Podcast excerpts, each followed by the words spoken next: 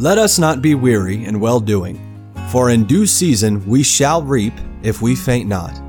Believers have God's promise that when we faithfully obey Him and don't give up, we will enjoy the very best returns. Let the Lord encourage your heart as Joe Vasick, pastor of Northeast Baptist Church of Danbury, Connecticut, urges us to stay the course.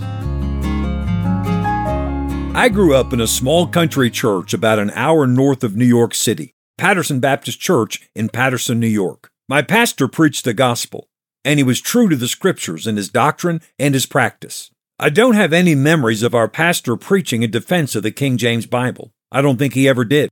But all he or my Sunday school teachers or anyone else in our church ever used was the King James Bible. I do remember one time a guest preacher, before reading his text, warning the crowd now, what I read is going to sound a little bit different than what you read in your Bible. And I distinctly recall thinking in my 10 year old mind, well, that's not right. As he read those very different words, you could feel the tension in the room. I remember a second time when I was about 12 going to a youth rally in Connecticut. And the guest speaker, before he read from whatever version he used, he made a half apology to the crowd. I had never heard any teaching on the subject. But once again, I thought, those words are different. That can't be right. A few years later, I was privileged to be attending a very small Christian school. I read in my textbook one day something along the lines of God gave Bible writers the thoughts, and the Bible writers wrote those thoughts down in their own words. Once again, I thought, that can't be right. In all three of those cases, the end question was the same Can I depend on every word in my Bible being exactly what God wants me to know and believe? After that third experience, I decided to seek the Lord for myself. I read my Bible through carefully and prayerfully, asking God every step of the way to convince me that I could trust my Bible. I didn't read any books on manuscript evidence. I asked the Lord to show me. Within just a year or two, I was convinced that there could only be one Bible, and that it was the Bible that God had used in my own heart and that He had blessed for these centuries.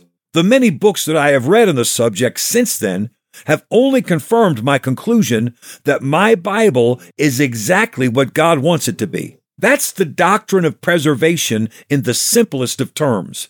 To the manuscript scholar, I'm sure my position sounds overly simplistic, but regardless of how it may sound, it's 100% in line with God's promises regarding His Word. My Bible is exactly what God wants it to be. With that thought in view, that my Bible is exactly what God wants it to be, I want to quickly explore an element of the Bible that you're probably already very familiar with, but that someone listening today perhaps has never heard. I'm referring to the fact that the Bible is not like the typical book that's laid out chronologically, start to finish. It's not one continuous narrative from beginning to end. The Bible is arranged like a library, God's library, not by man's design, but by God's design. Because my Bible is exactly what God wants it to be. When you walk into a library, the books are not arranged randomly. They're not arranged alphabetically, with all the titles beginning with A on your immediate left and all the titles beginning with Z on your immediate right. No, the books in a library are arranged topically. All of the biographies are in one section. The books of history are in another section. The books of science, of geography, of philosophy, they each had their own separate section. And that's exactly how God arranged His Word. If you grew up in church, you probably have the sections of the Bible engraved in your mind, and that's great. But in case you don't, this will help you tremendously as you read and study your Bible. The first section of the Bible is the law Genesis, Exodus, Leviticus, Numbers, and Deuteronomy. The second section of the Bible is history Joshua, Judges, Ruth, 1 Samuel, 2 Samuel, 1 Kings, 2 Kings, 1 Chronicles, 2 Chronicles, Ezra, Nehemiah, and Esther. The third section is poetry Job, Psalms, Proverbs, Ecclesiastes, and Song of Solomon. The fourth section of the Bible is the prophets Isaiah, Jeremiah, Lamentations, Ezekiel, Daniel, Hosea, Joel, Amos, Obadiah, Jonah, Micah, Nahum, Habakkuk, Zephaniah, Haggai, Zechariah, and Malachi. I should mention that the prophets are broken down into two groups. the major prophets, and the minor prophets. But just starting out, all you need to know is that they're all the prophets. The fifth section is the Gospels Matthew, Mark, Luke, and John. The sixth section is church history. It contains one book, the book of Acts. The seventh section is the epistles Romans, 1 Corinthians, 2 Corinthians, Galatians, Ephesians, Philippians, Colossians, 1 Thessalonians, 2 Thessalonians, 1 Timothy, 2 Timothy, Titus, Philemon, Hebrews, James, 1 Peter, 2 Peter, 1 John, 2 John, 3 John, and Jude. And the final section is New Testament prophecy.